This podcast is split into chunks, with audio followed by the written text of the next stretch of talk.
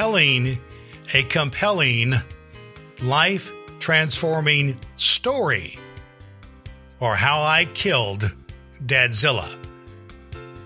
On episode 237 of the Beyond Adversity podcast with Dr. Brad Miller.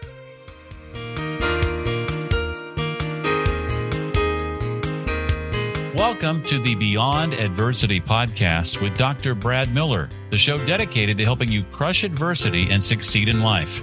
Brad believes you deserve a life that is fulfilling and impactful, and this show is designed to help you navigate beyond adversity and achieve your life of peace, prosperity, and purpose. Now, here's Dr. Brad. Hello, good people, and welcome to Beyond Adversity with Dr. Brad Miller. A pleasure and a privilege to have you join me today here on this, the podcast, where we look to offer a good word to you to help you to navigate adversity and achieve your life of peace, prosperity, and purpose. We come to you from the Loft Studios just outside of Indianapolis, Indiana. It's a rainy, bleary, uh, dreary day today here in, on the 12th of January. And we're coming to you here uh, to, today to offer a good word into your life to help you to grow through what you go through. And that's our purpose here at Beyond Adversity as we look uh, to be helpful to you. This is episode number 237 here in our sixth season of existence. We have, we're doing a process where we're doing uh, two, uh, an interview, two or three uh, episodes each week. And we take an interview where we set up the issue and we speak to it in the interview that we do. Then I have some teaching about it here on our third episode of the week. So this week we were very privileged to have as our special guest the uh, from the podcast what was that like.com. His name's Scott Johnson and he was here with us on episodes number 235 and 236 and we were talking this week about storytelling and that's what I want to talk to you about here today. Scott set us up. He talked about the importance of storytelling as he talks to some very fascinating guests he has on his podcast who uh, speak to very dramatic things that have happened and some fun and, and, uh, and, and, silly things that have happened as well. He's had uh, people who were trapped on a mountain on Mount Everest, and an earthquake came and people's lost their lives into from extremes like that to people who, you know, drove the Oscar Mayer Wienermobile uh, for a living and talks about their stories, talks about the being empathetic to their stories, listening to the stories, and the power of stories to transform. What I wanted to tell you today is a little bit of story about my life and how I have an important story in my life that goes to uh, why I created the uh, Beyond Adversity podcast and important for me in my teaching and my leadership that I hope to to do uh, with with you, with you, as we go along here. I call it killing Dadzilla. Now, I'm a, a pastor. I'm a retired pastor. 42 years in ministry in local churches, from very small, tiny churches to large churches with several hundred people attending. And one of the privileges I've had in my ministry career I don't know exactly how many, but probably in the neighborhood of 200 or more weddings that I've uh, been able to be a part of in my ministry career. And uh, oftentimes it's a joyous occasion. Many times it's uh, it, it's a wonderful thing, especially if I know the couple and got to know them. It's a great thing. I love it. I love it. Other times it kind of shoots a weekend. It kind of shoots a Friday night and a Saturday. If it's uh, if it's something I don't feel that good about, especially if there was a bridezilla or a momzilla involved. You know, you know what I mean by that? Someone who is so involved with things and so uptight and so engaged and so uh, f- uh, frustrated with the minutia of the wedding that they forgot what the meaningfulness of the wedding itself was about. And sometimes they were just a pain in the rear. You've heard that time bridezilla and maybe even momzilla before and how they, if they are too involved, basically they can ruin the wedding. and I did my best as a pastor to conduct the weddings and have control and to try to control that kind of stuff, but sometimes it just happened. And I remember, you know, having a one bride who was so totally consumed with her dress and how she looked in her dress that she really paid no attention there to anything else as well. And I remember another mom wanting to just deal with every little minute thing and was calling me all the time. And it was really not a lot of fun. There's one wedding, though, that I had, one wedding that I was a part of that was more intense than any other wedding experience that I ever had. And that's where it involved me very personally. And it's where I had a fear myself of this whole Zilla thing. A few years ago, my daughter came to me and said, Dad, I've uh, been going with my with my fiance for a long time now, and I'd like for you to conduct the wedding. I'd like for you to have the wedding. And not only that, Dad, but I want you to walk me down the aisle and to have my first dance at the wedding reception. Now, a lot of dads would be thrilled about that. And I indeed was thrilled, but my overriding sense of, uh, a sense of that moment was doom. I felt I was as fearful as I have almost ever been in my entire life by what happened and uh, by her asking me to perform her, her wedding, to have her wedding, and to be involved with that. And this was uh, this was several months prior to the actual date of the wedding when she asked me, uh, about nine ten months prior to the wedding date. It was going to be in the summertime, and this was in the fall. And I felt, I of course, I agreed to it, and I was thrilled on one level, but I had this fear, and it was unnatural fear based on some of my past experiences. It, God, man, I'm going to do something to screw this up. You know what I'm going to be? I'm afraid that I'm going to be Dadzilla. I'm going to be the dad to screw up the wedding and make it the worst day ever. And the one thing I wanted more than anything else was to do my part to make that wedding day my daughter's best day ever. But there was a lot of pressure on me, at least I felt it. And the pressure was is that I didn't feel ready on many different levels to do this to to participate in the wedding. Because it involved not only doing the vows and also, you know, doing the vows and helping with that and, doing the vows, which is the most important thing, but also meant walking her down the aisle. And I just had this fear that I was going to trip and do a header into the front row. And there was financial considerations to, to think about because this was a big, big, big, big wedding. And, you know, there, I had, was doing my part, uh, as a father of the bride to pay for the wedding, and that was some pressure there with with with that.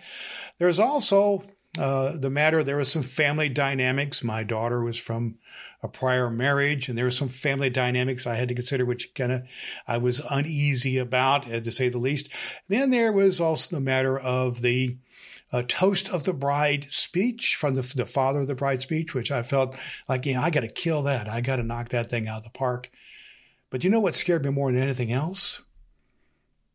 Was the, f- here's what scared me more than anything else. It was the, uh, the dance, the father, bride, father, the bride dance. Now, I like to dance and I have a lot of fun with it, but we were going to do a quite involved, uh, choreographed uh, dance. And I was not prepared for that. And I was truly fearful, almost paralyzed with fear that I was going to step on her dress or fall down or do something stupid. Basically, the whole thing, I'm usually pretty cool and calm and collected about most things. Most things don't face me. But the fact of doing my water, my, my daughter's wedding really kind of got to me. And I fell into a state of depression. My depression led me to gain some significant amount of weight. My depression led me to a bad place spiritually. My depression led me to make some poor decisions in other aspects of my life and to be in a bad place. But here's what I knew I knew that I did not want to be Dadzilla. I was not going to do that. And so, about five months before the wedding in February of the year before she got married in June, I just had a little talk to myself. I went went to God. I had a little prayer time. I had a little come to Jesus moment and come to myself moment. And I said, okay, we got to do this. We got to change. We got to change now. I do not want to be Dadzilla, God, the Dadzilla of this wedding. So I am determined to kill Dadzilla and create everything I can do to make this the best day of my daughter's life. So I got to work. I got up at five o'clock in the morning. I got with a partner and we did a workout together. That started the process of me changing my uh, diet and exercise regimen to be very disciplined about it. And I got in shape and I lost a bunch of weight before the wedding. I met with some good friends and counselors to deal with my emotional state.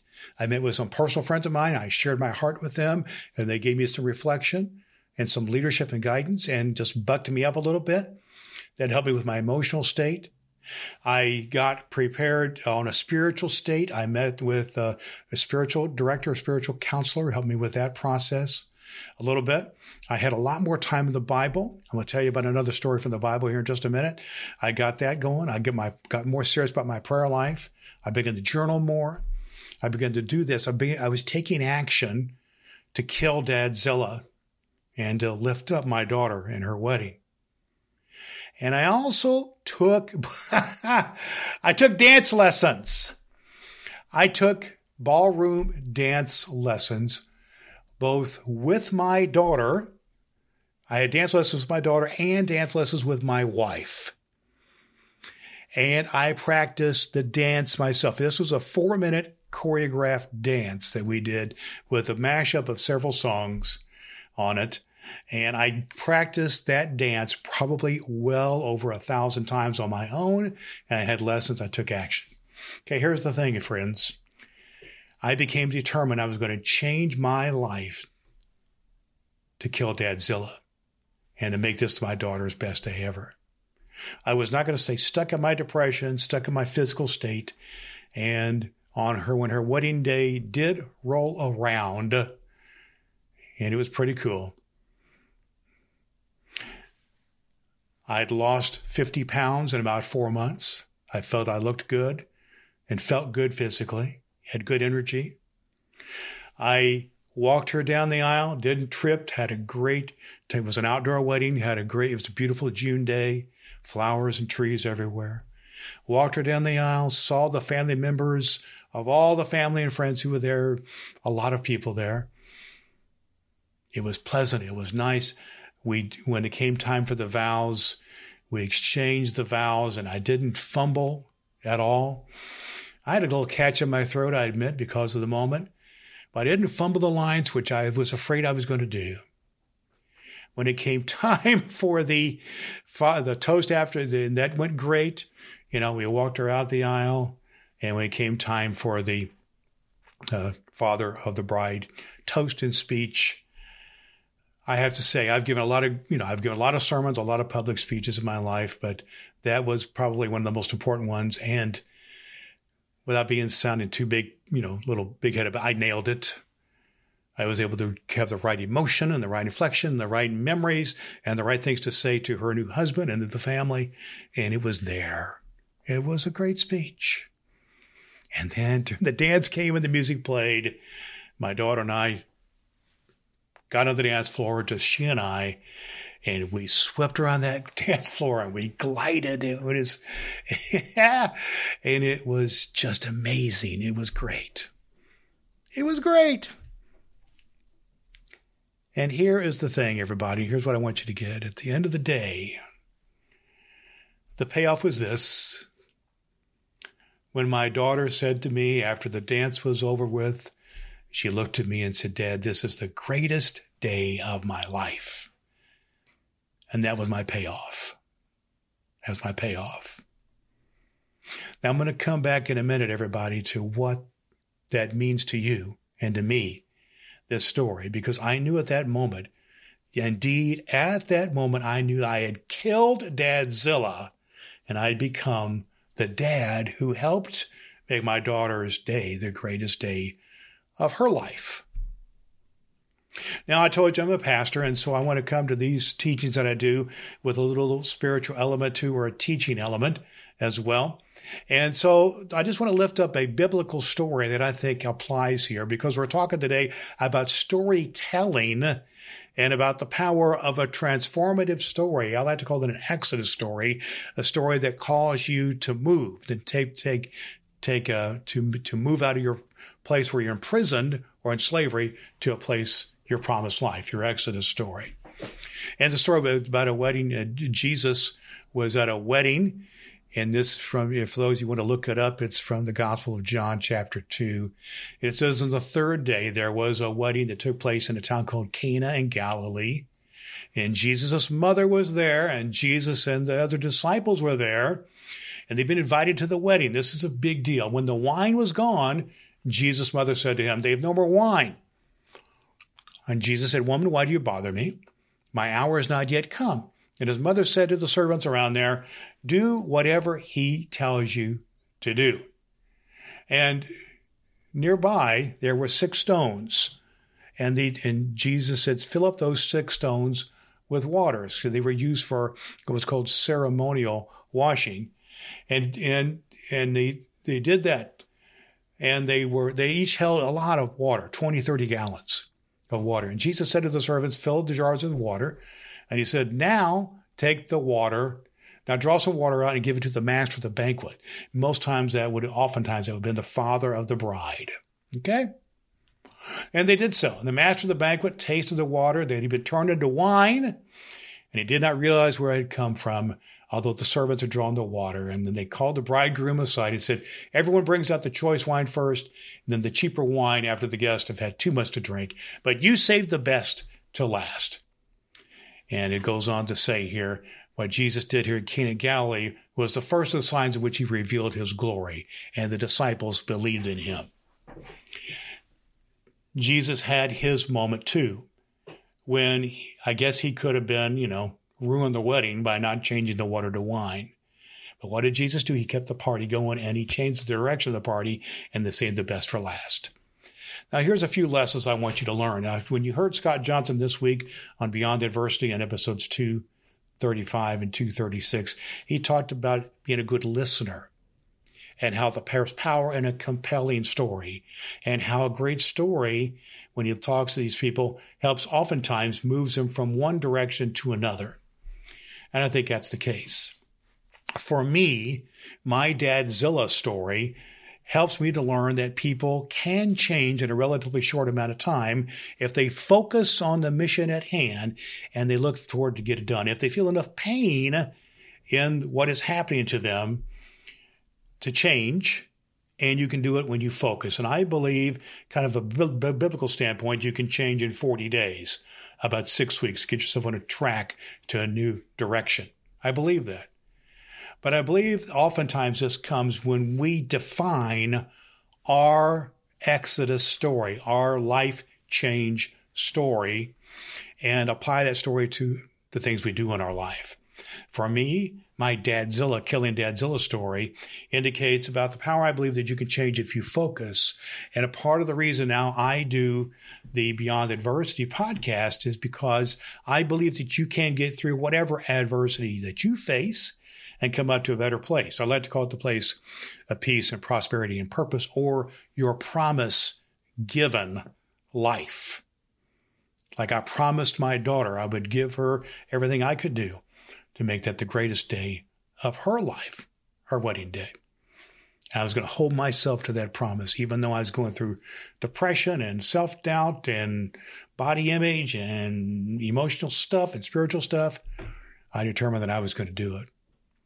So here's some of the five, here's some of the points I think we can learn from what Scott Johnson taught us this week, from what was that like podcast episodes that we have, from my story about Dadzilla and the wedding in Cana, and about how you can create your story in your life. The first, I mean, these are C's things that you can read. If you want to write these down, I'll put them in my in our show notes at drbradmiller.com. First is to, to consider the problem at hand. Consider what it is. What's your issue? What's your issue? Consider it. Think about it. Consider it. But consider your issue. For me, it was the wedding of my daughter and how that was a moment that I knew I had to step up. For Jesus' the wedding Cana, it was the wedding that he was at. What is it for you? Maybe it's a health issue. Maybe it's a relationship issue. Maybe it's a financial issue. Maybe it's an end of life issue. Any number of things that can be. But consider what the problem is. Then you try to form your story based on that. You don't try, you do form your story based on what you want to get, get beyond that. And so, great story, your Exodus story then is compelling. So that's the second. The first C is consider the story. The second C is compelling. What is compelling about the story to draw you in? To draw you in. From my story, it's about get the Dadzilla and all the things I had to do. That this or this terrible feeling I had that I want to kill Dadzilla and didn't want to ruin, be the guy who ruined my daughter's wedding.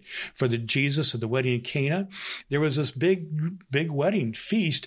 Jesus' mother was there, family, everybody knew it must have been a big, big deal. And the weddings in the in the Holy Land times went on for days at a time. In fact, it says in the story, this was the third day of the wedding, which means the party had been going on for a while.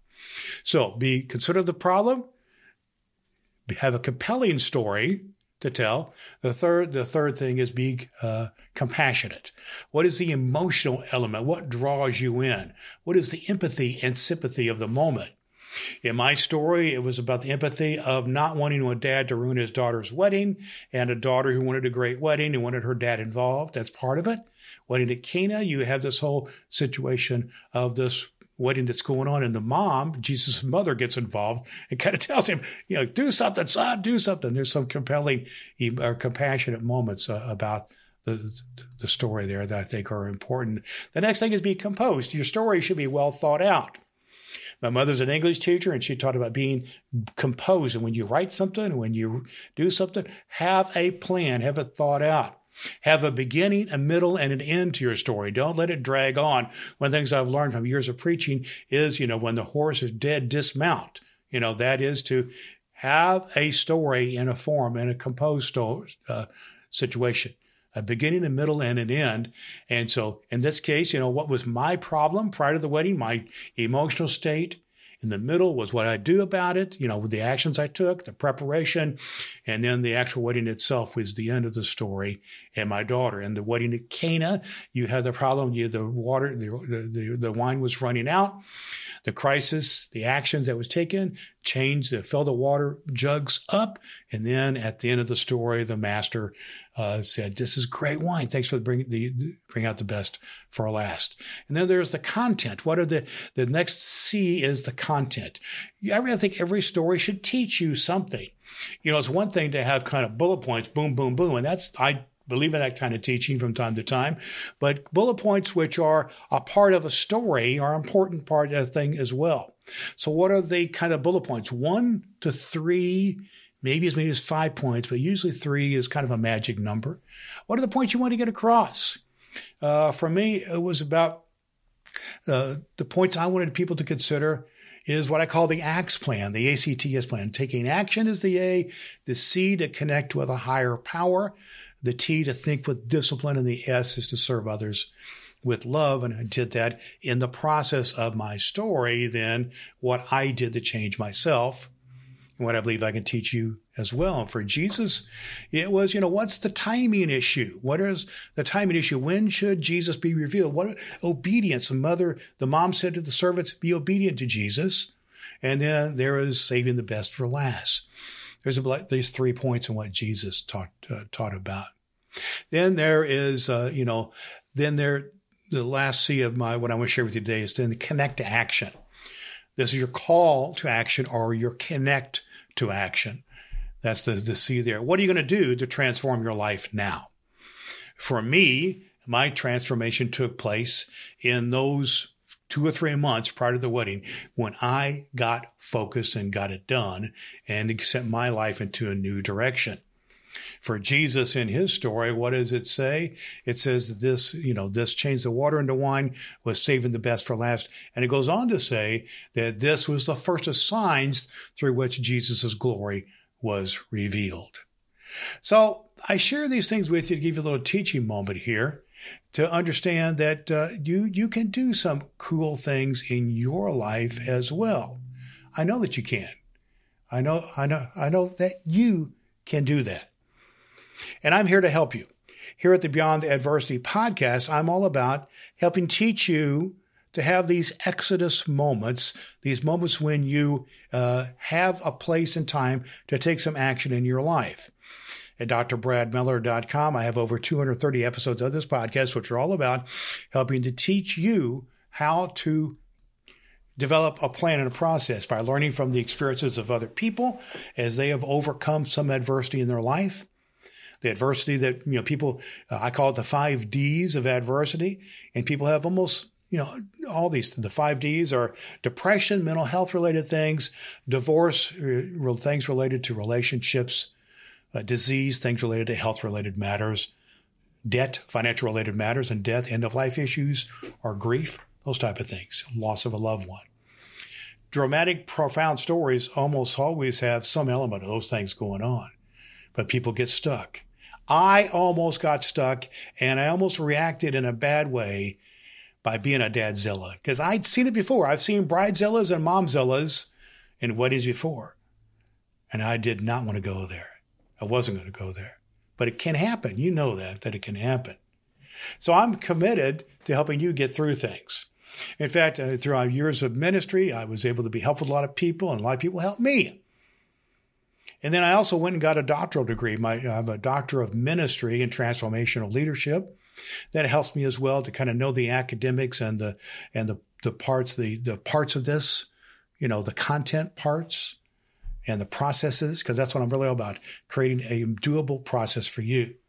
That's why I have the ACTS plan, the ACTS plan, and you can always go to drbradmiller.com and find the starter guide to the ACTS plan. The A is to take action. The C in the word ACTS is to connect with a higher power. That's your spiritual life. The T in the word action is to think with discipline. That's your process itself. And the S is to serve others with love. That's what I'm seeking to do here, friends, to show my love for you by offering you this process. So I hope that you'll be with me. Stick with me every week as we go through teaching and leadership and guidance, be helpful you. And we're going to tell great stories. Tell great stories, compelling stories, compassionate stories, stories which have a good composition and have a content that is worth, worth listening to and could call you to action. So your action today is this. And here is what I really want you to do. I want you to think about your compelling Exodus story. What is the thing that you need to overcome? What is the adversity that you are facing you need to overcome? And if you have a story that you've dealt with it, great. If you're living the story right now, get on with it. Okay. But the idea of having your story is to find that compelling thing that you want to conquer, to get through, to define it, and to complete your story and to do this part of what I'm talking about here, to have your story, to consider what the problem is, to have a compassionate connection, the emotional piece.